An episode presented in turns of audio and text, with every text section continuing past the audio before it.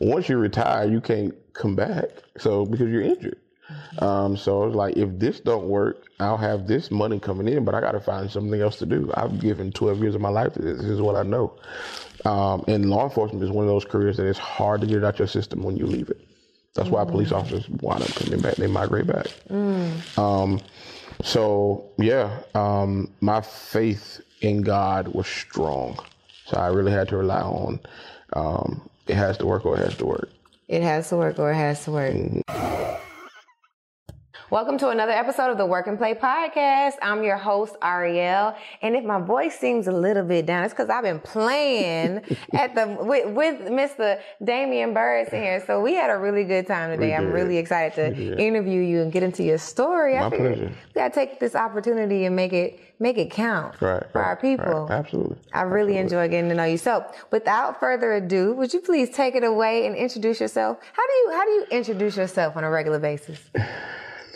I'm Damian Burris, honestly. Damian Honestly. Ver- Yep. How humble. yeah, for real.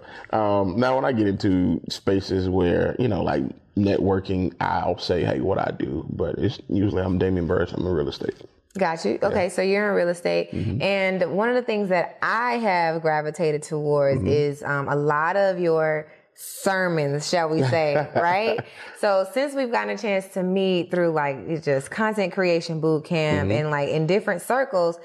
You have been constantly pouring into our community from a um, financial literacy perspective, all while you're doing your own business on the on the side. Mm-hmm. And I think that's what a lot of us, um, you know, aspiring entrepreneurs, you know, aspire to do. Continue to run their business and pour into our community. So you also do that. So how Mm-hmm. Right. about you introduce yourself a little bit from from the aspect of your purpose and, and how you've recognized it so far Sure. and why it is that you go out and share your fin- your financial literacy and even life literacy tips. Like what is it that drives you to do that? So yeah, um, so I started this company in 2017 called My Pulpit is Different, and it's simply um, I was raised in the church, and I believe um, that all of us have a gift to minister or an assignment to minister. Um, but sometimes in a religious platform, we think that means I have to have a clergy, a cross around my neck, and I have to be on a raised, elevated platform to do that. So my pulpit is different, allows you to be able to do it on a podcast, in a grocery store, in the barbershop, wherever you are. Um, because I think the ministry of helping people is what Christ exemplified, and it's what we're commanded to do. Yeah, Mm-hmm. no, I understand. I had a friend of mine who literally, like, figuratively and literally was kind of called to Mm-hmm. go minister, and he didn't necessarily want to take that calling. So I, I know a lot of people resonate with Right. like having to see someone still share the word and um, be an evangelist, so to Mm-hmm. Speak, right. but not necessarily look like the traditional, um, you know, biblical sense of like what a pastor or minister would look Absolutely. like. So when did you get the inclination that you had a word to share? Ah, wow. Um, I would have to say around the end of 2016, the start of 2017, I was on a live one day and i i blurted it out. I said, well, because my pulpit is different. When I got off live, um, one of my staff called me. She said, do you realize what you said? And I was like, no. She was like, my pulpit is different. That sums up what we need to be doing. And um, it just kind of hit from there. Um, so that's when I realized um, that I had something, I call it HELP, H E L P, honoring every level of people. So from indigent to millionaire to whomever you are, um, I think there's something that I offer to everybody. Um, so yeah. And so from that moment on, you created an entire business Right. and spoke your spoke your truth. Right. Now, anyone looking at you, just meeting you off the top, Mm-hmm. it's like, oh my God, like you're this this big energy personality, Mm-hmm. and you have wisdom to drop, no matter who you speak to, and you're very humble, by the way, like super humble. But if you guys get a chance to like meet this man, it's it's like larger than life, like energy. Mm-hmm. Great, great. Um, when you have the mic, you know exactly what to do with Right. it, but you also like are very humble in like spirit. Yeah. So like let's take it all the way back, right? Like all the way back your journey. When you were growing up, because a lot of times people get the the calling Mm-hmm. very, very, very early. Like we already know, oh, that boy is gonna be a pastor, right? Right, And then we right. Mm-hmm. groom them early on. Were you the type of kid who was like groomed to like speak to others? What type of kid were you? No, I was an introvert. I still am, honestly. Um, what I was was a giver. Mm. My mom said she remember. You remember the donuts that they come in like six in a row. They're powdered, yeah, know, whatever. Yeah. So I, it was five of my friends, and we were outside, and I walked outside with donuts. And I, she said I opened it and I started passing them out to everybody until I had none left. And I turned around and told her, I don't have any more donuts. She said, It's okay. I got another pack for you. Most kids don't share like that. Mm. They have to, you know, be told, you need to share that, yeah. right? And then they begrudgingly give it. But she said from the time I was four or five years old, I was a giver. Um, so I think that is where my grooming probably came from, or what you can say at an early age I did without having to be told. Got you. Yeah. So early on, you were your mom spotted this mm-hmm. in you, and then when it comes to like you know ch- childbearing, a lot of times we're raised right. to be a certain thing. From that point, were you like, was that part of you cultivated in any specific way, or like what was it like for you growing up when it comes to like the way you were raised? Were they like, oh, we're gonna, we're gonna be like, he's a caring kid, so we're gonna make him like I can't even imagine like what what your mom might say like let's get you into but like was there any intentional development in like any specific skill set in yours? No, no. I had a rough childhood. Mm. Had a rough childhood. Um, so it was more so. I think that was a God giving instinct that was placed inside of me for who I am and what I do now. Um, but no, there was nothing that I was into. Um, my mom had me from a married man, so she had me at 19 years old. So it was more survival and trying to understand how to get through life. Um, her being young, fresh out of high school, um, having a child, it was more so surviving. Um, and I think um, just a lot of experiences in life, just kind of over time cultivated who and what I am now. Mm. As a person growing up, you said a, ro- a rough childhood mm-hmm. and learning that you're a giver. Did you learn that that was that one of the skills that kind of helped you through your childhood? Because oftentimes when I have conversations with people who have like experienced like a rough childhood in any form, mm-hmm. whether they were bullied, they lived in the hood, mm-hmm. the good part about them that they learn, like I'm a good, I'm a giver. Mm-hmm. They're like, okay, well, I'm gonna learn how to give to the bully so that the bully don't beat me up, or I'm gonna learn how to give here so that. I know I can get free food. Whatever it mm-hmm. is. what did you know how to use leverage that skill for your good, even though you say you grew up in a struggle? Um, no, no. Mm. I talked too much as a kid, mm-hmm. um, so I always got in trouble for that. Um, but I didn't know how to leverage it until recently. Now it was, wow. I wasn't. I wasn't in tune to what I do now, probably honestly, mm. until about 26. Got you. Yeah. Um, everything was just trying to survive, trying to understand and learn how or what was happening. I had a lot of why questions. Why did we have to be born poor? Why don't I know my father? Why do I see my mom struggling? Why this? Why do we move so much? So I had a lot of questions of why. So a lot of normal childhood stuff that I wouldn't, you would see a kid normally go through. Mm-hmm. I didn't go through because I had so many questions of why. However, um, I do now understand why that happens. I didn't get the why until later. Isn't that uh, always how it mm-hmm, works? Mm-hmm. It's uh, for me like there's some things that I'm still like ah. Mm-hmm. But what I realize is um, while we characterize our childhood with like the the things that we didn't know and mm-hmm. of course the struggle you wouldn't be here if it weren't for a certain mindset. So right. for you growing up, what was that? If you can look back at it, right? Like mm-hmm. hindsight is twenty twenty.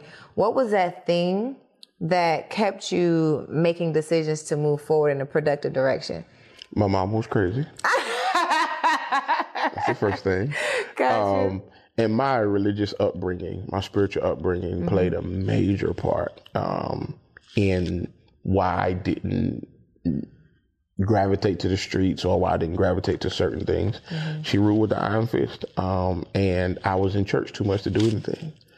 Um, so, um, but yeah, so that was, that was, if I can honestly say that was it. Um, she just, you. yeah, she just ruled and Yeah, she was crazy. So even though you were surviving, mom still provided that structure and that discipline. Absolutely, she So- did not play. Yeah. okay, yeah. so now we're understanding like a little bit about like how you made your decisions. Mm-hmm. What what was it that interested you? Um, well, at the at this age, Mm-hmm. what were you more so interested in, like actively interested in? Because I started playing piano at five.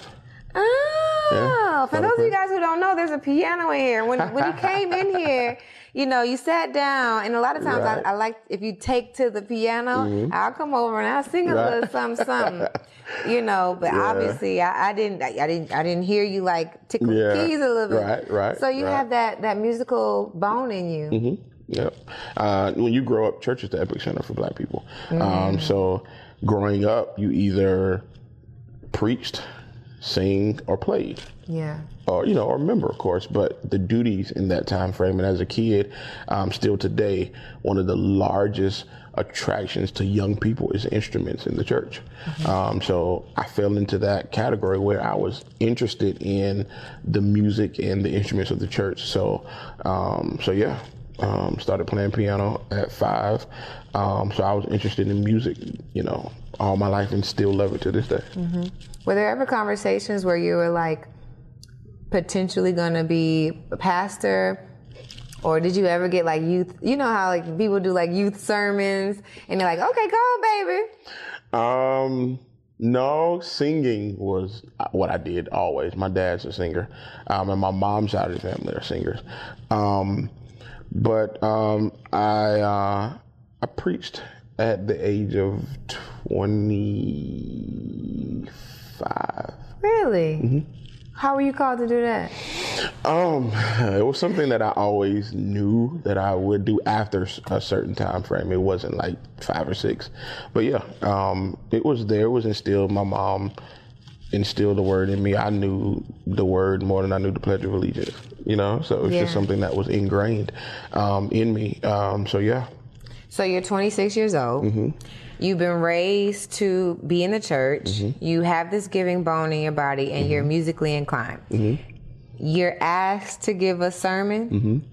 And what was your sermon about? uh, my initial sermon I preached uh, from Job, um, and it was entitled "Life After the Splash." Life after the splash. Right. Please break it down for me. Um, of course, in the Bible, you know, Job had an assignment. Um, he was called to give order to the people of Nineveh, um, a people that had actually killed his ancestors. And God told him to go to Nineveh to give a word. Um, he got reluctant about it because he knew God was forgiving. And he said, if I give this word of destruction, you're just going to forgive them and still bring them out. So I don't like them because they killed my people. So I'm not going to tell this. I'm going to get on a boat, go to Tarshish, and the ship, uh, the storm came and all that good stuff And they had to throw him throw him overboard. God created a, a, a, fish, had Jonah in the belly of the fish for three days. The things tied around his neck that was in the fish. And finally, after the struggle, um, we eisegete. Um, he spit him out on dry land. After uh, Jonah got up, he ran and did the job for God. So it was about life after the splash. After you're tired of running from God, after you're tired of being disobedient, there's still an assignment for you to do. So that's what I preached at 26. I love. So here's the thing. I'm not as as a religious, Right. but I love the story of Job. Um, one of the, the one of the things that I love about that story so much is like when he got onto the boat trying to run away from his assignment. Right. You know, everybody on the boat is like. The only thing, the You gotta only- go. you gotta go. you are ruining this uh, this Right. um, um, experience for us. So we gonna have to let you go. And what it really taught me was sometimes you have to like throw off the people who are like you know messing up your energy, right? Who are literally causing wreaking havoc in your life. You gotta throw the Job off. You got to. And then also when you finally take the heed Mm-hmm. and listen to like the calling, then you start to see that everything is in alignment. Right. So I really love that. Yeah. Yeah. For you, you're 26 years old though. Yeah. And I feel like I don't know if I had my Job moment until I was a little bit older. What was your Job moment? That initial sermon, because I ran for a long time. I knew eight years prior to that that I was supposed to do it, but I ran and didn't want to do it and didn't want to do it. Got you. Mm-hmm. Are you now like fulfilling this, um, you know, like preaching from the pulpit? Is it now a relief that you get a chance to do it in this way, or do you feel like? Um, yeah, um, it is. I, I don't I don't necessarily do it as much from the pulpit as I do from the pulpit being everyday life. Yeah. Um, but yeah, it's it's an incredible relief. I believe that I'm absolutely doing exactly what I was created to do. Yeah. And you do it really well. Thank you. Absolutely. So let's get into a little bit like the career. So you were 26 and um, you were preaching from the pulpit, like the literal pulpit. Right. What was like your decision of like getting a job? When was the first job you ever had? Wow. I was 15 years old. You've been working since 15. Since 15. So when you're in a single parent home and you're a son, naturally you want to help mom take care of the bills. Um, so my first job was Food Lion. Um, I was a bag boy, um, and you know, bag boys we stock, we mop, we bag grocery. You know, we take uh, buggies in and out. So I did all that at 15, Got you. Did all that at 15. So working through high school. working through high school. When, would you say like you were bringing in, um, um, what's the word? Sufficient income to like pay the bills, or were you just kind of supplementing, you know, mom's mom's bills? Do you feel like you had to like take the lead in the household? Uh, that coupled with um, child support. So those were two entities. Yeah. Um, I actually flunked out of high school. I didn't graduate. I had to go to um, adult ed because my last year, I was such a great worker. I was, and I might get Food Lion in trouble. I was working till one o'clock in the morning, and then getting home by maybe one forty-five. Had school, and my first class, my twelfth grade year was English, so I slept because I was tired. So, I think you'll be fine. The child allows is Right. different now. so I failed, and I was I was upset. I failed with a sixty-nine point four, so six tenths of a point. You couldn't. So yeah, um, so I had to go to summer school, and um, wound up completing that and got my GED. Um, yeah. when you think about like the education that you got, what subject did you apply yourself most to? Lunch. I'm kidding. Uh, honestly, chorus GT. Say it again. Chorus. Chorus GT. Chorus. Yeah. You got a little voice on you too? Ha ha ha ha ha. ha. Listen, we could have had a whole karaoke session. I'm all hoarse and Right, things, but right, we could have had a whole right. duet. Yeah, okay, so yeah. Mm-hmm. there are hidden talents in there. Is that what you're telling me? Absolutely. Okay, I got you. I got you. I'm a Okay, church boy, so yeah, of course. multi-talented. Right, right. Multi-talented. Okay, so for you, it was chorus, Mm-hmm. and I'm really trying to understand, like, how did you decide you were gonna like? What was your first job, or like, how did you decide what you were gonna do for life? Because as of right now, a lot of your story is about like necessity. Mm-hmm. Um, religion and spirituality is a necessity for the black community. Right. And then you have your Food Lion, and I'm sure you've had other jobs, you know, for necessity. plenty of jobs in between. I, my first real job, um, my mom. I've always seen my mom work plant life. Plant life was big in South Carolina, like manufacturing plants, um, which is what she begged me not to go into, um, and that was my first real job. I worked for a company called SOPAKCO. They packaged the army food, uh, the MREs, but I didn't have. That was the good job. I was the cleaner. I was on the cleanup crew, so I wore uh, fishing boots, a leather apron, and a hairnet. And I had a water hose that was like 120 degrees. You had gloves on, and you had to clean the pots and sterilize the pots and all the parts that they use to cook the food in. There were pots in here that wouldn't even fit in this room because they was putting out so much product for the military, right? So I was in charge of disinfecting and cleaning that because it was a 24-hour plant. Well, they were shut down for four hours. We had to clean the entire plant, wash all the dishes, and then the first and the second shift would just repeat. So that's that was my first real job, um, and um, yeah, and that summer I realized I can't do this. Got you. Yeah, I can't do this for the rest of my life. What was the worst part about that? Um, going home drenched every night, sores on your hand for holding 120 degree mm-hmm. water hose, and mm-hmm. just looking like I worked at a wharf. Yeah. Yeah.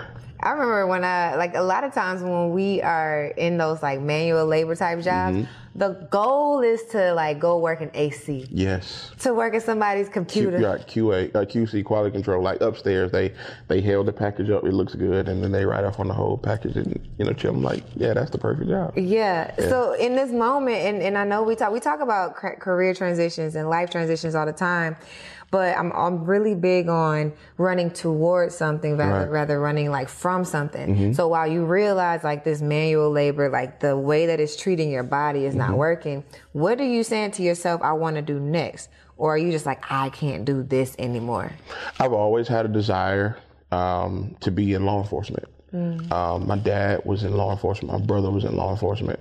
Um, so that was always something that looked very enticing to me. Um, seeing my dad in uniform, seeing my brother in uniform carrying a gun, that just looked like something I wanted to do. Um, so after that, I enrolled in a community college and started studying criminal justice Okay.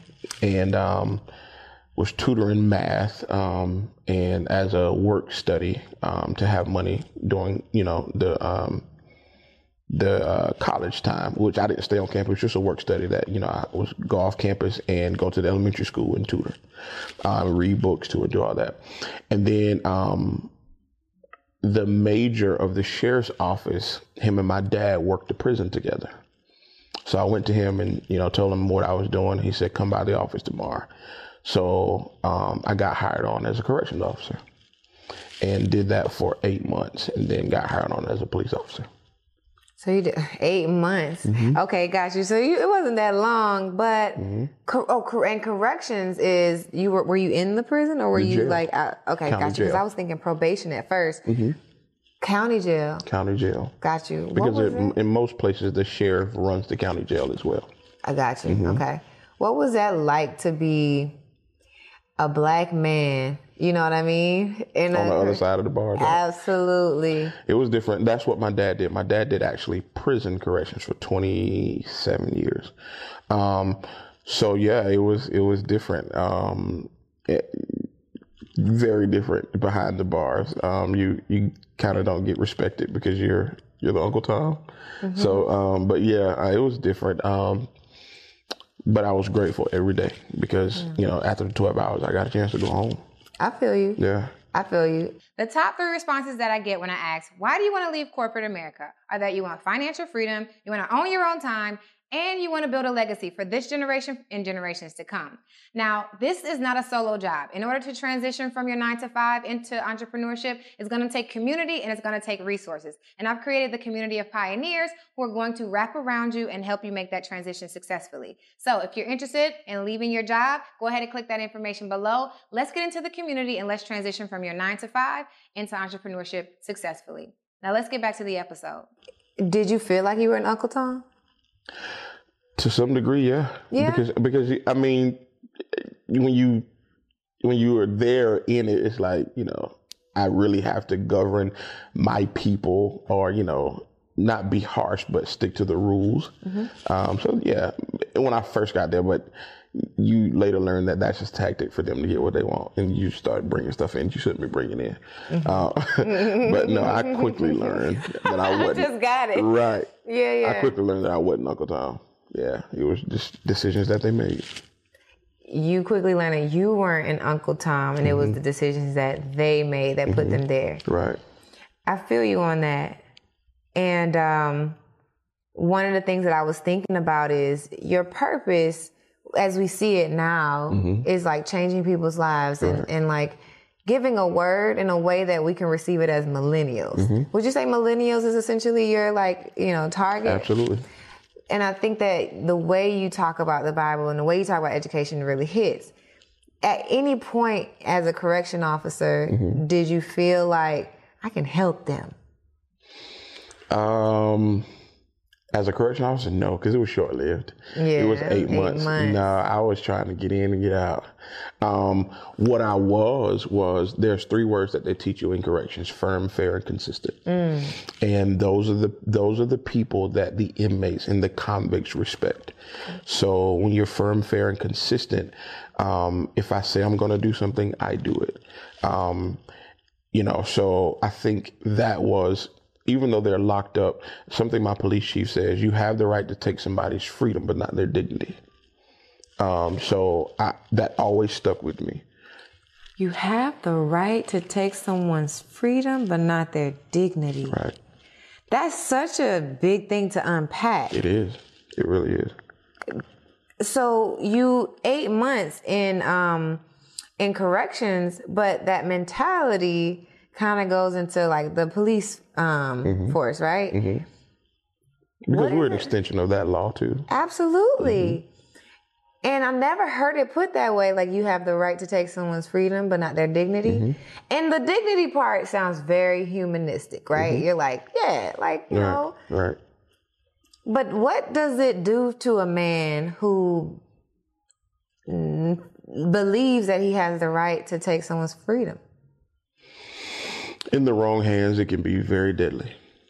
Um, it does. So what it do to the police officer or to the the? For the police officer, for you, you specifically, mm-hmm. and I, and because that's power, Right. Right, and not to be this big macro, Right. this big macro like you know police and power. Mm-hmm. It's more like for you to be um, given like given that honor, mm-hmm. that power mm-hmm. um, to say like, okay, you have the power to or the right to take someone's freedom, but not mm-hmm. their dignity. What did that level of like authority do to your personality, due to the way that you led as a leader? I always reflect it back to the Constitution. It's a borrowed power. The Constitution starts with we the people. So the power for me to take another person's freedom was voted upon by people years ago. Mm-hmm. So the power really rests with the people. So law enforcement is really just a customer service entity. Now, if you need to go to jail, I customer servicely take you, right? In a clean car, air conditioned, all that good stuff. So when you look at it as we're serving the community, which is what community oriented oriented policing is, Yeah. is we're we're serving the community. We're we're partnering with you um, because we the people have granted you the power. So I never looked at it as I have authority over you. It's that this is the order, this is the way it happens. I'm not going to disrespect your dignity and you being a human. But this is what happens when you violate these laws. So I never allowed the power to go to my head. That's I I I, I love that. I can selfishly I love that you say that. Right. Um, because a lot of people do. Oh yeah, I've seen know? it. I've seen it. And I wonder what that is in you Mm-hmm. that keeps you grounded. Because I've seen it too. Mm-hmm. Do you know what that is that keeps you grounded? Um, man, I I've been I've been in some situations where I life was less fortunate for me. So what keeps me grounded is knowing that God has the ability to take everything I have away tomorrow. Um, I- is I heard it I heard it said it's not what you want to be in life, it's who you are. It's not what you want to be in life, it's who you are. Right. Yeah. So the, your possessions and the, all the accolades, it, it's about what's in the inside of a person um, that makes them great. You know. Um, so I I always want to stay grounded and humble um, because we're all representatives. I feel of a greater power. So I can never step into his lane and uh, and act like I just have everything. Uh, this is borrowed authority from from biblical to authority that we vote on. So it's not my authority. I just enforce the law. And a lot of people think they become the law mm-hmm. when I'm just here to enforce what was already written. So the law is above me, honestly, in that aspect. Yeah. One of the things that I, I really admire just sitting next to you is, and you telling your story, is your groundedness. Mm-hmm. Um, and because a lot of corporate professionals who watch this um, this podcast are in their transition and they're trying to figure out like, you know, how do I navigate this space? Corporate is is you know politicky in It a is. sense that like people have like unsaid power, people have like written power and navigating power and help wield people who wield power. Everything is Yes. you know all over the place. But when you're not grounded, Mm-hmm. It's really easy to get caught up in in who's got the power, how to get the power, what do you have to do to get it, and then take advantage of it, all of that. Right. You stayed in law enforcement for how long? 12 years. 12 long. 12 years. Mm-hmm. Long. And 12 long years. Long. Long. What kept you through? Like, I would imagine one is you being grounded Mm-hmm. for you to be able to stay 12 years. Um, what kept you in that long? Mm-hmm. And then what was it that um, enticed you to leave for 12 after 12 years? So when I got into it, I got into it to retire. Got you. So 25 years in the state of South Carolina is what you need to retire. okay. Um, so that was my goal. Um, 25 years, and then I'll consult, um, you know, police officers or you know detectives when I get out. That was my end all be all goal. Um, well, retire. Um, well, after my stint with that, then maybe go to some federal system like Secret Service, retire from that, and then consult. That's what I wanted to do. Um, I got injured in the line of duty. Got you. Mm-hmm. Was it a bullet wound? No, I tore my quadricep tendon. You running after bad boys, bad boys. What you? I fell out of a window. I fell out of a window going into to get a suspect, and the only way in was that window. Okay. And the only way out was that window. Got it. Because the house was boarded up, and he had been sleeping in the house. We were looking for him for something he had done. Mm. And on the way down out of the window, I came down on my knee and tore my quadricep tendon. So it ended my career. Ended my career. It ended your career, but like anybody would be like, "Yo, this is for the birds." For the birds. Would would you, if your knee was was here, would you have stayed? Absolutely. I tell people God pushed me out of that window. Oh. He pushed me out the window because I would have still been there. I, my plight was to retire and do that. And I remember my partner called me last week and he said, Man, I remember you telling me, his name is Rock. He said, I told him, There's something more. I just can't put my hands on it. Mm-hmm. Like, and he would tell me all the time, Man, you were great at this, but this is not what you're supposed to be doing. Mm. And I always felt it. You know, I we become, we're, we settle for being great over being purposed right? You can you can do you can do five in popularity but you'll do 10 in purposed. And a lot of people choose popular over being purposed. And uh, i was good at it. I mean i was a great interviewer. I loved talking to people. I loved getting people. I mean it was so much to the point where my uh, upper epsilon would would place wagers on me how long it took me to go get a confession and come out like that's how good I was at it. But it wasn't. It was training. I tell people that was my collegiate experience for what I'm doing now. Because I didn't go to college. Well, I went to you know tech school, but no. I didn't realize you were an interviewer. Oh, I was a homicide detective. You were a homicide detective, Mm-hmm. and they put you in like you on the forty eight hours, like forty eight hours. Lived everybody it knows. every You're day. the person who's like understanding the tactics to help someone like basically tell their truth. Absolutely. So that that gate, I, what I experienced in those, well, I did that for the last six years. Um, that was better than any public speaking I could have ever gone to. Because getting people to incriminate themselves and feel okay with it is now what I do now. So, as a homicide detective, you show up to death. Yeah. You have to figure out what's happening. You have to deliver some news to somebody, and then you have to put together some kind of um, case to help bring uh, justice to the people that are still living. So if you take away the police jargon, that's exactly what I do now. I show up at deadly situations where people feel like they have nothing left, and then I get them to believe in that the mistakes that they made um, is not the end all be all. And instead of putting them in prison, I put them in purpose. That's exactly what I was gonna say. The only difference is only difference. that that nirvana that you feel of just getting it off your chest Right. is is not gonna lead you to go behind bars. Absolutely. So I actually do have to ask you a little bit about that because like it's kind of like you know how you t- do you ever feel like I sometimes feel like if, as small as um you know somebody who has the job to put boots on your car. Mm-hmm. It's like that's their job. Mm-hmm. You parked in the wrong lane you got to get the boot. Sorry. and i'm like i would hate for my job to be the boot man. Did you ever have to come to terms with the fact that you're using your gift mm-hmm. they feel relieved and then you have to lock the door behind them? It depends on the crime. Criminal sexual conduct, never. Criminal sexual conduct like rape More specifically to underage children. oh gotcha Right. Um, I have been in rooms where I had to side with. Remember, there was one case that I worked where um, So the reason why you see police officers give food, cigarettes, and those things to criminals is because you're never going to get a confession from a person that feels bad about what they've done. Hmm. So you go in and you befriend and you minimize the punishment for what they've done to get them to talk about it. Hmm. So I had to go into a guy that was not really attractive, didn't have a lot of girlfriends, couldn't really get a date, and he had molested this six year old. Mm. And I told him I understand how hard it is. You got to be this, you know, nice looking guy, this buff guy. So I understand that it was an easy target for you to go in and do this. But it's not who you are. It's the fact that the world, you didn't get dealt the right hand, genetics, you didn't have this, you wasn't the jockey in high school, and he broke down and told the truth. Mm.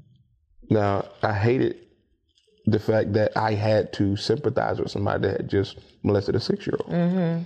But I would have never gotten the confession out of him if I told him, you're a POS. So you have to, you know, go in. So to answer the question, sometimes, but not on those cases. Um, but sometimes I was looking at them like, please don't tell me what you're about to tell me. But they do every single time. Yeah, please don't tell me what you. And then you got the skills, so like Right, you absolutely. go in like you're the special. Yeah. Ooh, Yeah. wee. I can imagine. Do, would you say it's more freeing now that you? It's and then also um, the problems that you're setting people free from. Mm-hmm. Do you ever have moments where you're like, "Ooh, if I was a cop, I Oh, would yeah. have." yeah, you've been done for. But yeah, but they, tell, they tell you all the time: use it on your children, never your spouse. Use it on your children. Never use it on your children, never your spouse. So yeah, the interviewing tactic. Yeah. So yeah, Ooh. yeah. I, so it's so much to the point where so when you get to a certain level, it's called BAU behavior analysis. And the guy that I, I trained under, he was so clever. When I first started interview tactic school, in, it's called interrogations. Um, there's something called kinesics, which is the body language. Um, so your body tells me what's happening with your mind without you speaking. Um, so he has the ability to hear tones, body language. So he told us, he said, make up a story that's truth and insert a lie and I'll figure it out. So my time came. I said, when I was younger, me and my brother had, um, got bikes for Christmas and we raced and we was trying to jump this little hill. I had just got my Huffy bike and, um, we jumped this hill and I wound up bending the front of the bike. I had to get another one. He said, that story's true, but the bike wasn't a Huffy. And that's exactly the lie I put in there. And I was trying to figure out how to do that. What was it? It's just tones and reflections and kinesics. So over time, I learned that aspect. But now when I hear, see people talking to me, I can hear the lie. So you have to turn it off when you're not in police anymore. That's interesting. Oh, yeah, yeah. It's funny because intuit, intuitively, as you were telling that story, I said Huffy. Right. It's funny. Right. It sticks out when you start to think about it. Yeah. Mm-hmm. Well, and, and then also like the gifts that we have, Mm-hmm. you know, like you had formal training to hone this gift. So I'm also thinking about the purpose of you having this natural gift and having Mm-hmm. the opportunity to get this type of training to be Right. able to spot this out for people. All to be able Right. to like help people identify whatever lie they're telling themselves. Mm-hmm. Because the, and the reason why it's so easy for us in that space is because probably the most profound thing is a lie only goes through one filter, and that's the person that's telling it. So it seems right to them, but when people that hear it, that makes no sense. Mm. But because they convince themselves that it's true, but it only goes through one filter, and that's your mind. Now, in order for a big lie to work, there has to be a lot of collusion. But when it's a simple lie, it just goes to one filter. That's a fact. That's why you gotta have homies on the You side. You gotta have homies. You know, like, people- if I call you and say, "Hey, where we was last night," you already know that's collusion. So, in order for somebody else to believe it, you got to be two people. That's yeah. a fact. Yeah. So you enjoyed your career in police department. It's really only like the, you know, unfortunate um, accident of you jumping out of a of a biz of a building, which you're doing your job and. Right.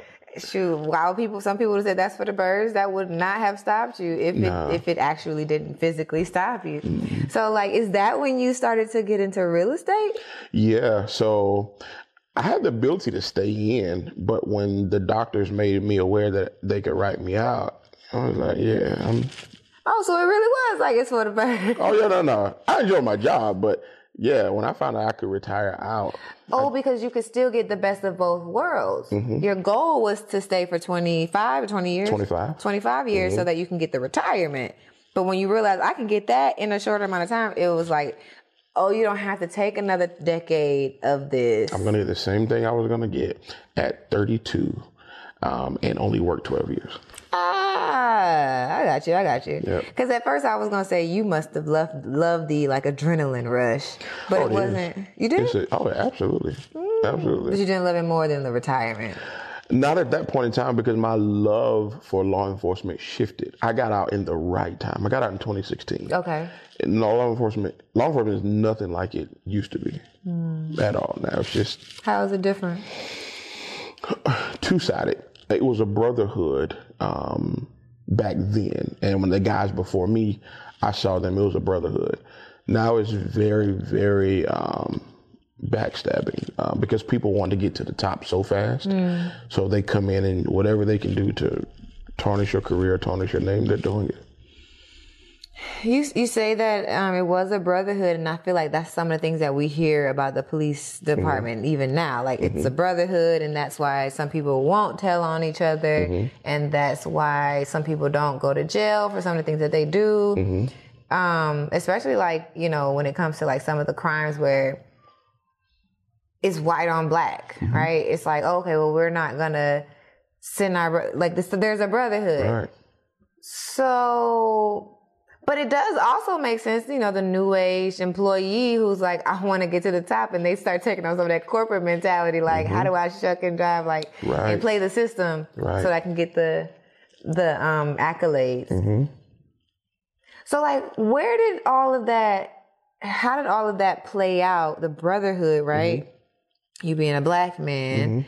Um, racism, all that. How did that play out? Did you feel like you were protected in the city? What city were you a police officer? Camden, South Carolina. Got you. Did you feel like you were not necessarily exposed to like all of the necessarily racism or and and mind you, like I also recognize it's a brotherhood. So it's kind of like when I'm talking to a person who's in a, a frat. Right. It's only so much Right. you willing to like Right. give. So But no, I, I can talk. okay.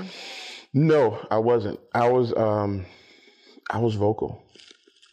I was very vocal. Um with being in the, so I did narcotics as well. So with being in that there was definitely some racist things that I saw that I was vocal about. Um and that um probably kept me from being promoted as quickly as I should have been because I was vocal about it. Um but there was still a brotherhood with the people that had your six, that had your back. You know, I'm, I'm. There are people that I'm trusting my life with. If we're, we're going to serve a high risk warrant on a person that we know has firearms, I'm trusting the dude that I'm going into this diamond with. You got my back. Um, I love all of the jargon. Uh, Six, Yeah, six diamond. right. But I kind of understand it. I think we watched enough Right. these movies to get it. Right. So there's still a brotherhood in that entity. Racism, you know, creeps its way in in different places. But man, when you you in a shootout and y'all pulling the trigger, you don't care what color they are at that point. You know, you want to make sure you're getting home and everybody's safe. Um, but there was still a brotherhood inside of all the other stuff that was happening. But no, um, I wasn't protected. The color of my skin was still very much prevalent, and they saw it. Um, but I wasn't the quiet type that would allow certain things to happen if my name had to be on the warrant or if I had to be the one to testify in court. I always kept a clean name. Um, so because once you are no longer clean, they have you for the rest of your career. And I just there wasn't enough money in the world to to for me to do that for um you know so no. The the the cops that get killed by drug lords and those people are the people that they're that are dirty. Gotcha. so you know it, you're no longer they, that's when they call them the pigs. You're no longer you know a representative of the law. You're just like us. You're just hiding behind the badge I understand. Yeah. You the first part of your career was very very serious. Mm-hmm. A lot of people go into real estate, you know, because it's fun and flashy, Mm-hmm. um, and then they learn some skills behind it. But you you went into real estate with. Can you tell me the three again? Fair, Firm, firm, fair, consistent. firm, fair, consistent. What was it after you got injured, after you got your your retirement? What was it that drew you to the real estate business? my business partner who I own the company with now, um, I had just purchased my first home. And when you're home shopping, after you close, you're still home shopping because you're just in the groove of it now. So uh, I just walked into a home, model home that he was sitting in and saw him, another young black guy, introduce himself. And um, everybody that walked into the model home, I knew. He was like, you would kill in real estate because you know everybody here. I was like, yeah, I, I know them. I know their parents. I know they play football at, you know, the high school. And um, he was like, man, if I had that kind of knowledge about the community, I would kill. And, you know, we kind of bonded. And so he was in my subdivision, so I would throw my hand up whenever I saw him. So if I didn't have a whole lot going on, I would stop in and check on him and just kind of talk to him. And he's like, you ever thought about real estate? I was like, nah. He would constantly ask me that question. Long story short, I wound up taking the test, got in real estate. And um, yeah, Easy peasy. yeah. Now, when you left um, the police department, you said it was God who pushed you out the window, right? And then uh, you get to be in real estate, easy peasy. I signed the, um, I passed the test, and now I'm in real estate. How is your relationship with God developing in this transition? Because I, I, I say this because like the push don't always feel like I, I didn't ask you to push me. Sometimes. it was a faith move um, because even though I was retiring with money coming in every month, it was still only 54% of my salary. So I didn't have a savings. I was a regular cop, just, you know, living and spending money. Um, and um, I was like, listen, if this is it, you know, I once you retire, you can't come back. So because you're injured. Um, so I was like, if this don't work, I'll have this money coming in, but I got to find something else to do. I've given 12 years of my life to this. This is what I know. Um, and law enforcement is one of those careers that it's hard to get it out your system when you leave it. That's why police officers wind up coming back. They migrate back. Um, so yeah, um, my faith in God was strong. So I really had to rely on um, it has to work or it has to work. It has to work or it has to work. Before you walked into this building, you said you were home, house shopping. So before you walked into this building, real estate was nowhere on your radar? Never. I love structure and watches. So houses and watches. Houses and watches. But real estate was nowhere on my mind. Where did structures and like you just said it so easily. How did you know you like where did the love for structures and watches come from? I don't know. I building watch. Like I like building and bridges. Just I'm fascinated with it. Just mm. how they're assembled, how they're suspended in the air, how they don't fall, like all the ingenuity that goes in buildings. Got you. Mm-hmm. So when you were injured, were you just kind of like living daily and you didn't you were just kind of like going through mm-hmm. like okay, let me get a house. Yep. Yeah, well, I was in the process of getting the house before I got injured. So I got injured during the process. So it put me out of I had to learn how to almost walk again because that's the biggest tendon in your in your body. Um, so I was down for six months. Yeah. For people who don't have a lot of nece- a lot of faith necessarily, you know, what are some of the things that you help people understand? Like when it comes to you hurting your knee mm-hmm. and you being out of a job, you said mm-hmm. six months, mm-hmm. right? Before you actually knew what you were going to do. Having a strong faith, does that mean that you never doubted what your next move was going to be? No, doubted a whole lot. Um, I just had a confidence that God would bring me out. Like it's, it, it was this abstract thing that even though I couldn't see it, I just knew that it was gonna work. Like even the, I can remember being young where me and my mom didn't have food to eat, and out of nowhere, this car would show up with a whole bunch of food. Um, you know, the lights were out, and out of nowhere, a church member would come pick us up, and we stayed with them until we got our lights back on. I mean, it was just always a rescue story that happened. So I just knew that okay, it's tough right now, but somehow it's gonna work out. And it did Mm-hmm. so far, right? Absolutely. Man. So then you decide, you get your license in real estate Mm-hmm. and you decide to start a firm. Right.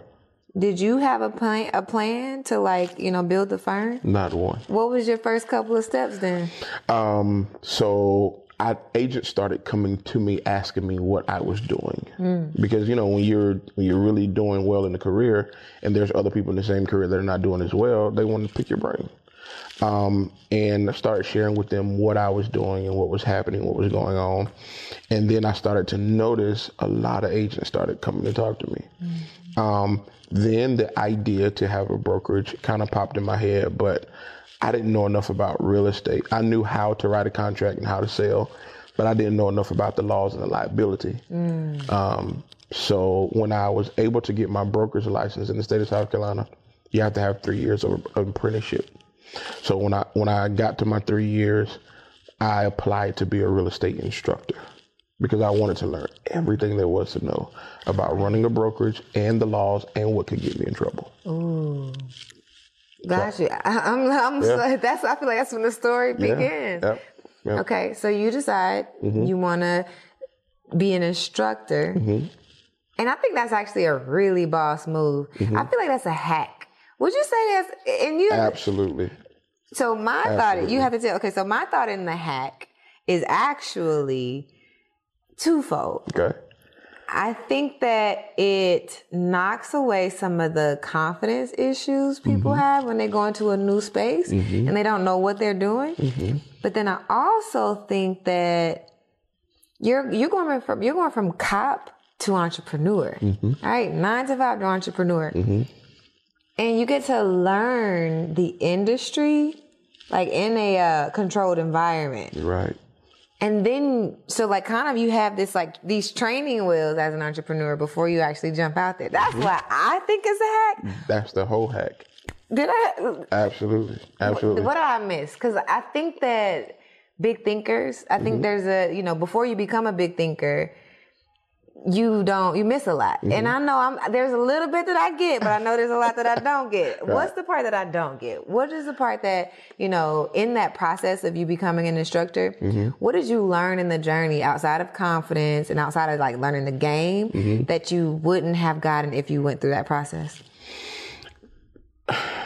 but the game is probably the biggest thing Mm. because what most realtors they tell you everything you learned in real estate school i remember um, hearing it everything you learned in real estate school when you get out forget it mm-hmm. because the only thing that teaches you is how to pass the test mm-hmm. I didn't. I actually taught it and I instructed it.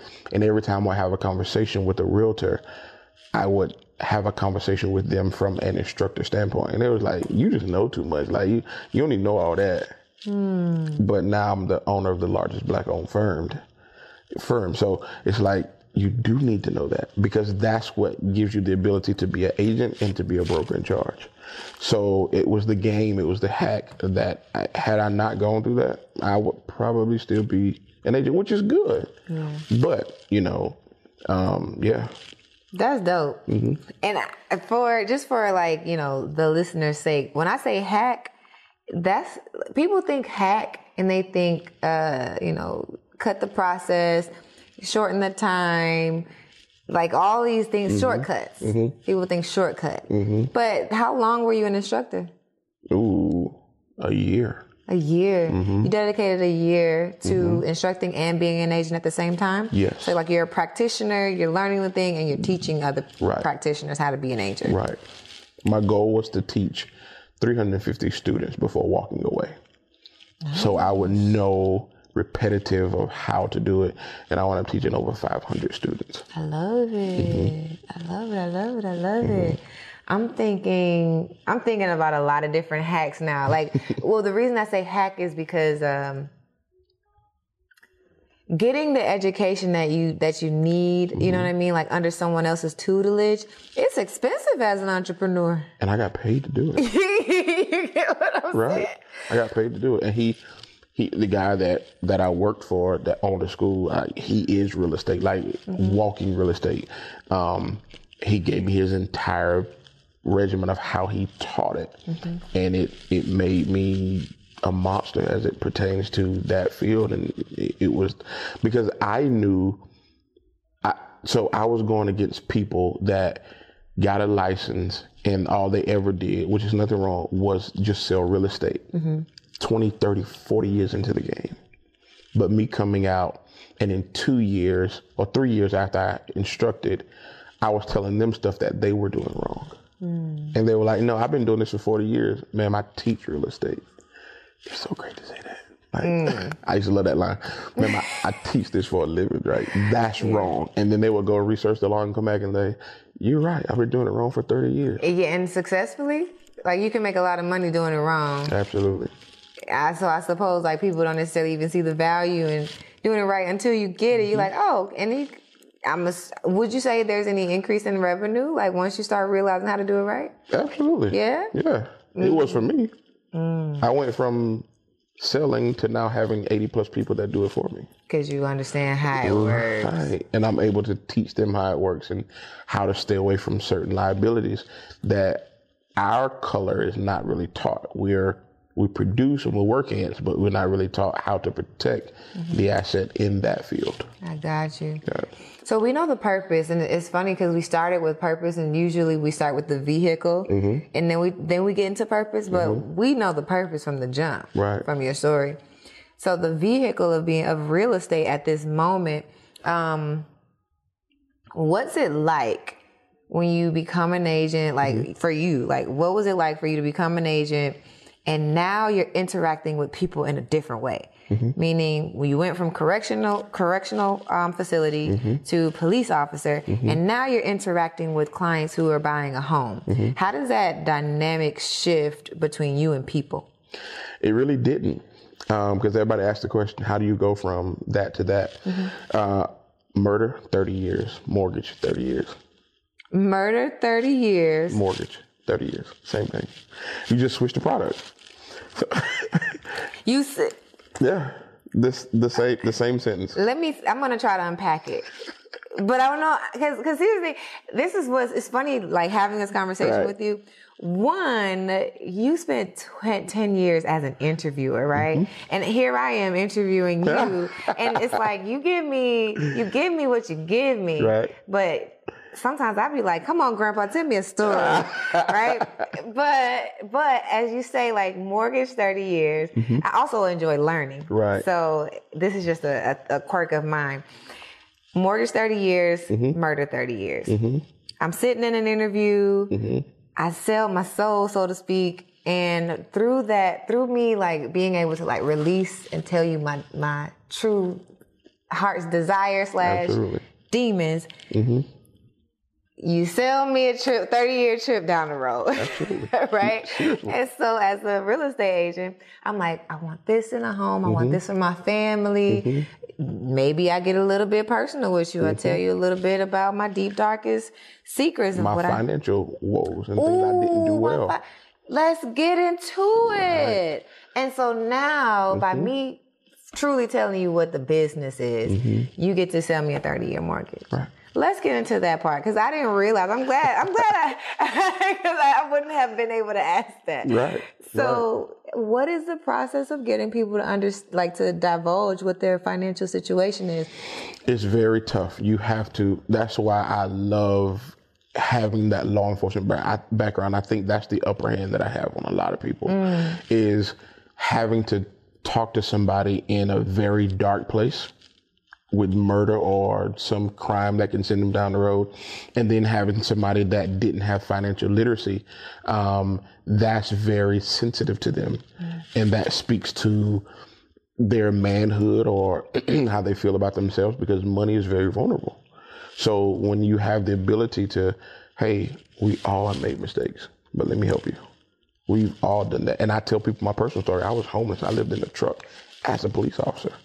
And I tell that story and I let them understand you can bounce back from it no matter what happened. And this is the reward for you going down this path and choosing to do things the right way. Mm.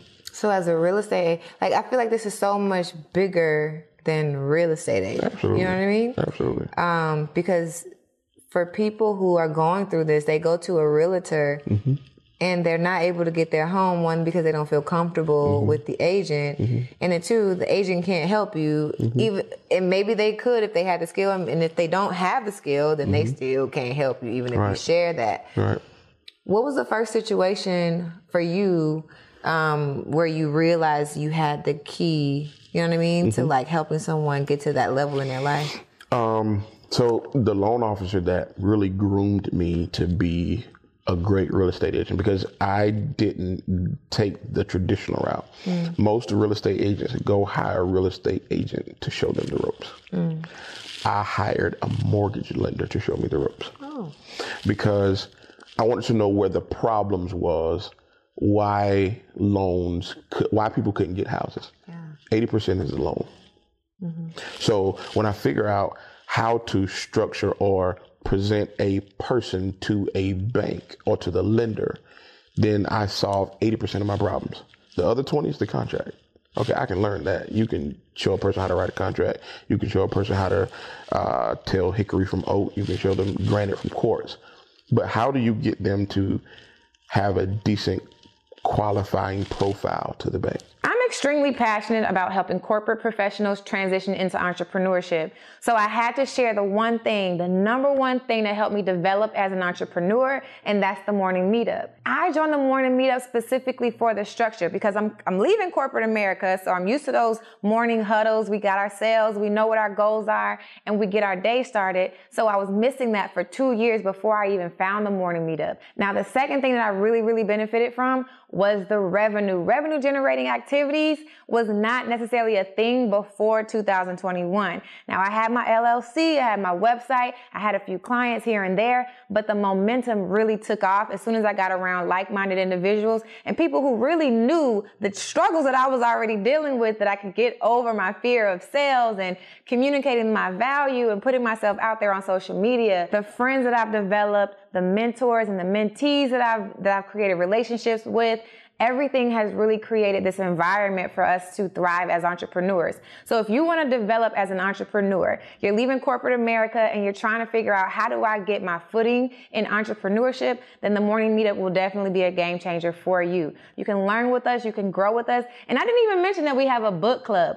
Join us in the community. Let's get started today. You will not regret it. and that's who I employed, the lender. So he showed me how to fix credit hacks, what the bank is looking for, the difference between perfect credit and approving credit.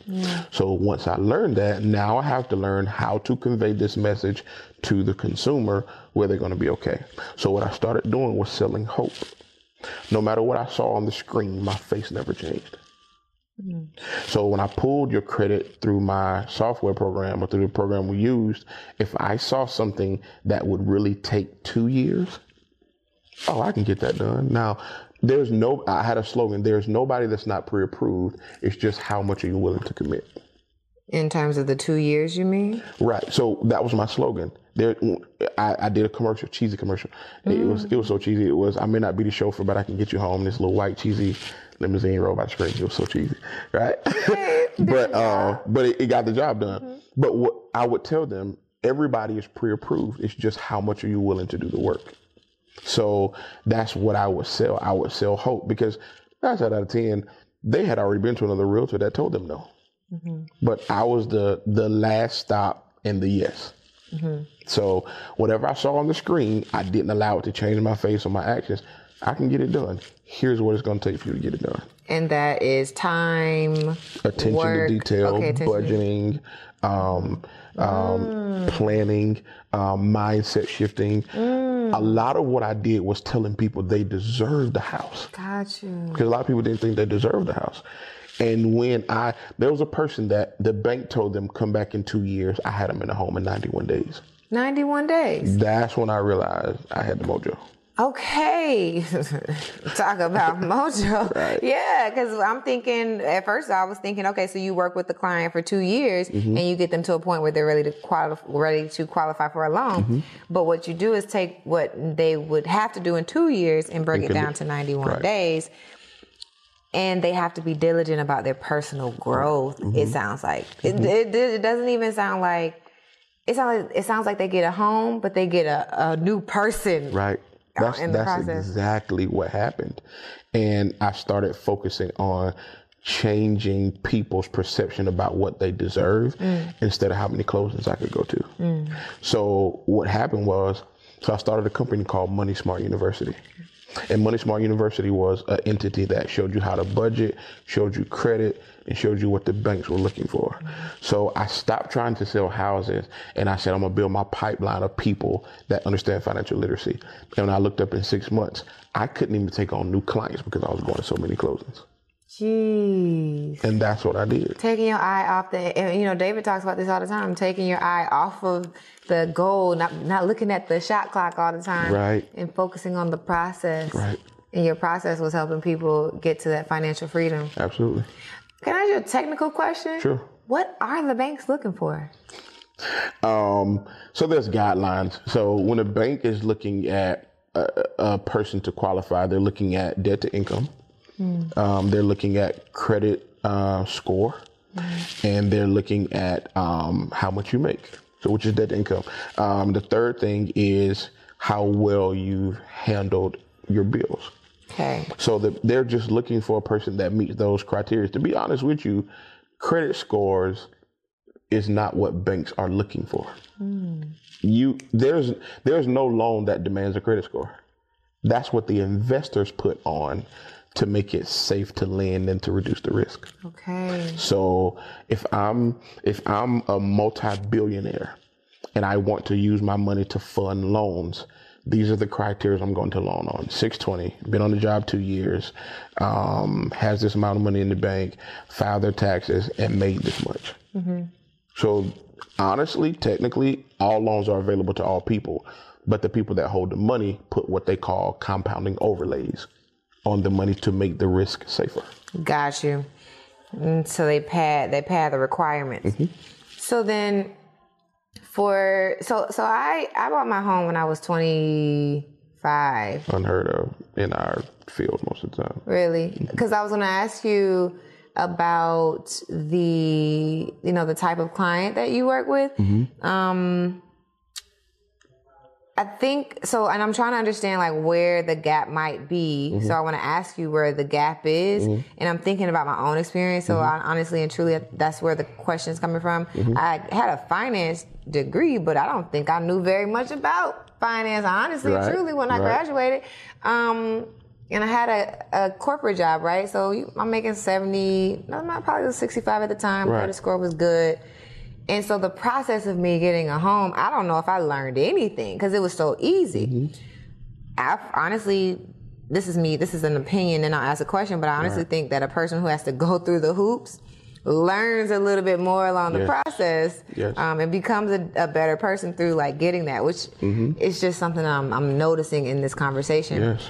What is the gap that a lot of people that you work with have to go through to make some of those requirements, right? Mm-hmm. Do you get what I'm saying? Like, To to the financial literacy that they have to go through. yeah, like oh, when they come, you know, is it is it like a trifecta? My credit score is not good. Debt to income 98%. income risk.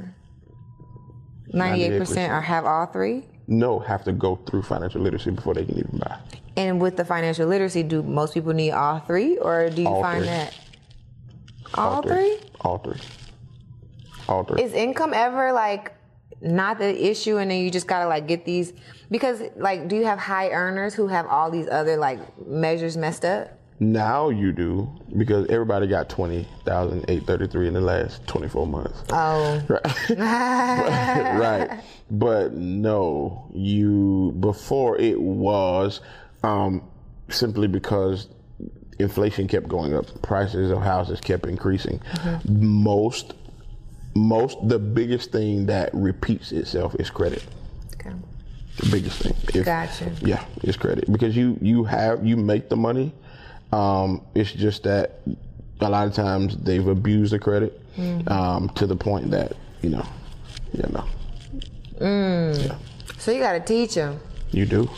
Okay. And so now that you're teaching it, um, you've been doing this. You've been doing this for how long would you say real estate at this point? Seven years. Seven years. And now you've seen how many like transformations would you say? Transformations. Yeah, clients like closings. Oh God. In seven years? Yeah. I have no clue. Really? ooh. you don't keep track of that number? oh, company numbers. Um. Oh yeah.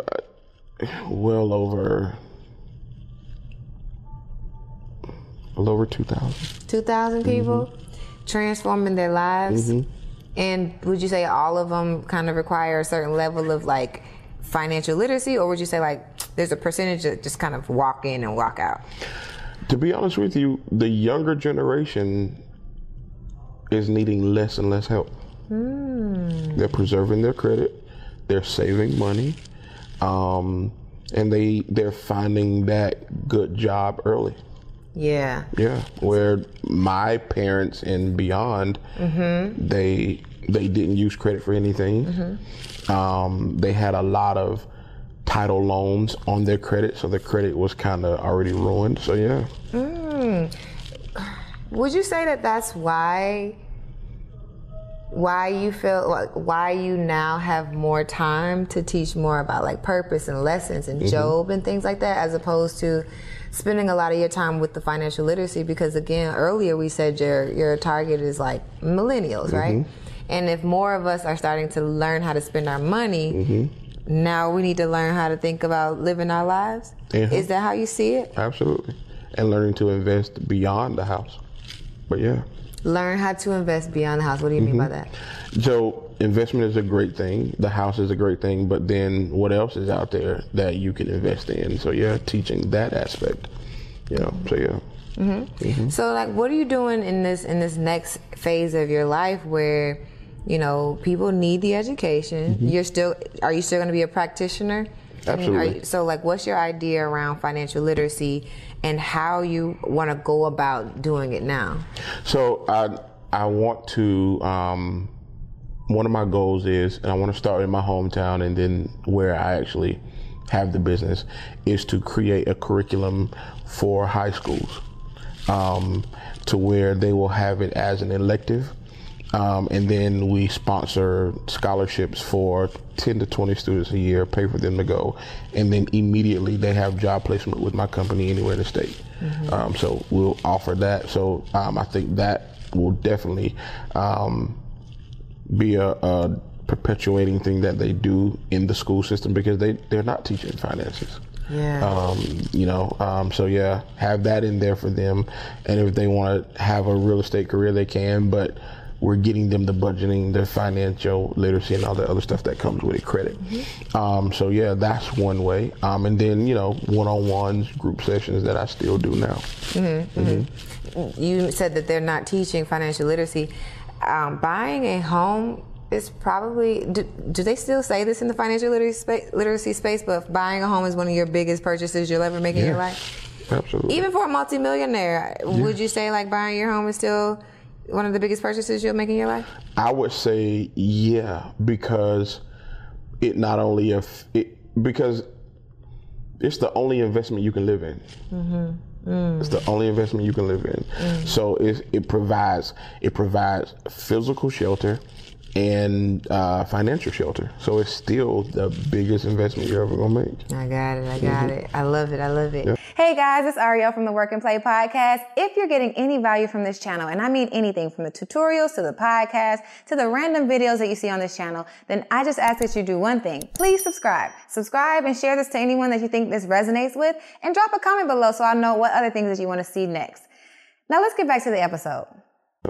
So, are you offering a specific like? Do you have coaching, um, one-on-one coaching, group coaching? Do- you have a specific program that people can tap into? I do. What's Um, your program called? uh, my pulpit is different community. So um, um, that's my community that I have, but the actual program is just a business coaching program. It's called Replicated. Um, so uh, the instructions was to make disciples. Right? Yes, yes. So it's not just disciples that dissect the word of God, but I think they're business disciples. Jesus turned the world upside down with 12 businessmen tax collector, fishermen, physicians, all those people.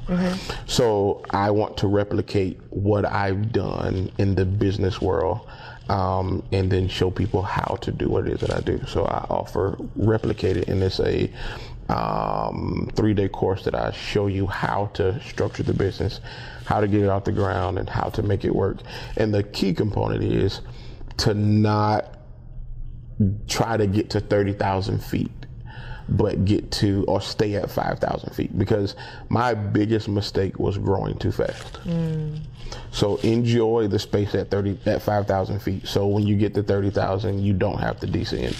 I love it. I love it. So that the course is actually available, and for the listeners, I'm just gonna ask, like, for those of my listeners who are trying to, you know, go into real estate, I think this is a safer way to go about it. You know, um, I learned a little bit about the the wealth triangle and how like people who go from corporate, they just want to jump into buying their first home, and they want to get that first, you know, investment property, and they kind of figure it out on their on their along their way. But it sounds like this would be a really good way to like get get into the industry, learn in a foundational type way, Right. and then also the community. You said that's the community. The community is essentially like where we learn the most. We've learned a lot about communities being in the same community with each other. So like. Could we offer this to like my my community, my listeners? Absolutely. Like, okay, Absolutely. gotcha. So there will be a link in Yeah. the. I'm, sometimes I forget. I swear, sometimes yeah, I forget. I forget. But then again, I remember that we can put a link at the bottom. We can. Want to do like a code or like a work work and play? Yeah, we'll put. Um, let's do. Uh, give me the code. We'll make it work. Okay, we'll do work and play. Okay. And so those of you guys who are interested in making a transition Mm-hmm. into into entrepreneurship, but real estate specifically, Mm-hmm. You're looking at houses, you're trying to invest in these places, do it safely Mm-hmm. and do it with a mentor. Like we've had people on the podcast who Mm-hmm. talk to like the intricacies of going into real estate on your own and getting that license Mm-hmm. Right. and then having to find a mentor and then trying to figure it out on your own. Right. And while the hack is not to like, you know, circumvent these this Right. process of finding the people that you need, Right. the hack is to learn from the people who know what they're talking about. Mm-hmm. Right. Now, do you specifically um, are you worldwide? I'm not worldwide, but national and worldwide, or do you focus on your city only? Folks in Atlanta. Oh no no where, no! Where are your for- students? all over, all over. Um, I have um, so my in my community is all over. Like because so I was in my state, um, and then you know everybody else. You grasp the attention quick in my field when you're black because there's not a lot of us that's doing it on a professional level like that. Think about it. In the last seven years, could you name one black realtor in the last seven years? Se- or 10 years ago. But now, On a large scale, right, no. they're by the groves. So um, I was the first person in my state to put myself on the billboard. And after that, now it just opened the floodgates. So people, when I first started, after my third year, I was getting calls from people from Texas um, that was watching me, calls from people from DC, from North Carolina that was watching me and saying, You're inspiring what I'm doing, and I just got into real estate, and what are you doing, and blah, blah, blah. So, yeah, it reaches. Amazing. Mm-hmm. I think it's really dope that you're creating an ecosystem for people to come into and be able to like be supported in this space. Mm-hmm. Right. Because I hate to hear like you know people who make their exit strategy Mm-hmm. real estate and they don't do their due diligence like you did, right? They don't. And I think that there is something to say about getting your own bumps and bruises, but I also think that there's something to say about learning from other people's bumps and bruises. Absolutely. So I would love to just offer that to my community. And I really enjoy like talking to you. Thank It's you. been super like calming. you know what I mean? Like Right. Mm-hmm. uh, this, the conversation is very intentional. Um, you're very like precise in the way you answer, Mm-hmm. and you're super serious. But the fact that like you know, I'm gonna do it. I'm gonna try it again. But um, I know all, all I remember firm and I remember fair. Mm-hmm. The first one is Firm, firm, Fair. fair consistent. consistent Mm-hmm. with you having these values, Uh-huh. right? And this is the Work N' Play podcast. Got it. What does play look like for you? So I love boating. Boating.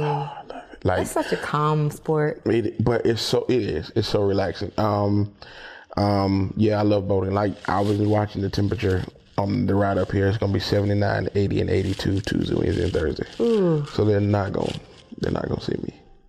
Like they're not gonna see me. Like Let's play. yeah, that's play. Um, four wheeling road trips. Um, yeah. So yeah, just yeah. I got you. Do you believe that, um, you know, some people say work hard, play hard, right? Mm-hmm. Well, I believe that my goal is somehow to mesh the work and play at the same time. Mm-hmm. Do you believe that those two can live, um, you know, cohabitate in the same space, or do you like to delineate work and play? No, I- love that word. Absolutely. Uh, no, you have you have to have balance. Yeah. You have to have balance. Yeah. so, so I'm you- I'm just learning to play. Honestly, um, it wasn't something. And vacationing. I'm um, I I put a um about six months ago. I put three, three places in a hat. It was London, Dubai, and Hawaii, and it was a Tuesday, and I had to be in one of those places by Friday. So I put it in a hat, and I picked Hawaii. So I flew to Hawaii just on a whim. I love that. Yep. I really love that. Beautiful over there. Ah, It is nice. Which was part of Hawaii? Honolulu. Yep. Yeah. Yep. Waikiki Beach, the Big Island. Yeah. Yeah, right. Yeah, yeah, and Mm-hmm. and that's just enough to dip your toe in it.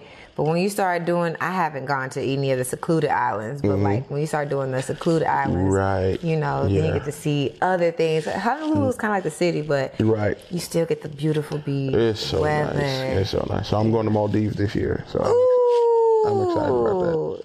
Have I'm excited about fun. Yeah, yeah, I want so- you to enjoy yourself. right, right. It seems like you don't, but I have a feeling.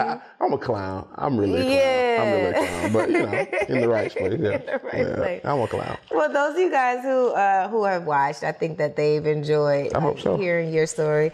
Um, I certainly have. Thank you. Thank you for having me. absolutely, thank you so much. For those who are um, watching and listening, Mm-hmm. and they are um, on their journey, you know what what I get from you is the tough part of your story happened very early. Right. And some people are going through their tough part right now. Mm-hmm. So, if you would speak to anyone on their journey, specifically, you know, someone who's trying to leave their their job and, Mm-hmm. and at the same time they're trying to leave their job and trying to get a house at the same time. Right. Faith might or might not be as strong. What Mm-hmm. is it that you would say to that person to help them make their transition? um, just just keep keep the end goal in mind. We're going to be distracked, right? Things are going to happen to get us off course. When you're on track, it's forward moving, is is going forward. Just stay the course. Um, and I still believe that even no matter when my back is against the wall, on my on my back, I just still believe that it's going to work out. I'm just keeping that belief.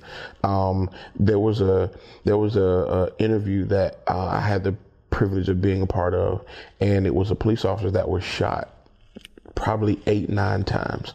And they asked him, How did you survive?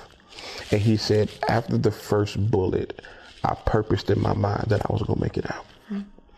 And that lets you know your mind has the ability to change science. Your mind has the ability to change health. Your mind has the ability to change a deadly situation. So if you stay focused, keep yourself in a survivor's mentality because they comfort victims, but they give survivors the mic. Right? So if you're going to tell the story, you have to survive. So I took from that, no matter what's happening, no matter if you're injured, no matter if you're bleeding or whatever is going on, if you have in your mindset that I'm going to survive, then after the splash, you can be okay. They comfort victims, but they give survivors the mic. Absolutely. If you don't, if you need anything else after that, I don't know what else we have to give. So on oh. that note, I'm gonna say you guys know what to do to go out and be great. Right. You have heard it from the man's mouth himself. And I think your journey definitely speaks to those who are on their journey, whether they're in corporate or mm-hmm. not, in a nine to five they like or hate, mm-hmm. whether it's life threatening or not. Right. Just some of the values that you've given us mm-hmm. definitely can take and be successful with that. so, again, thank you. Thank you for having me. Absolutely. Thank y'all for listening. Thank you for watching. Until next time, peace out.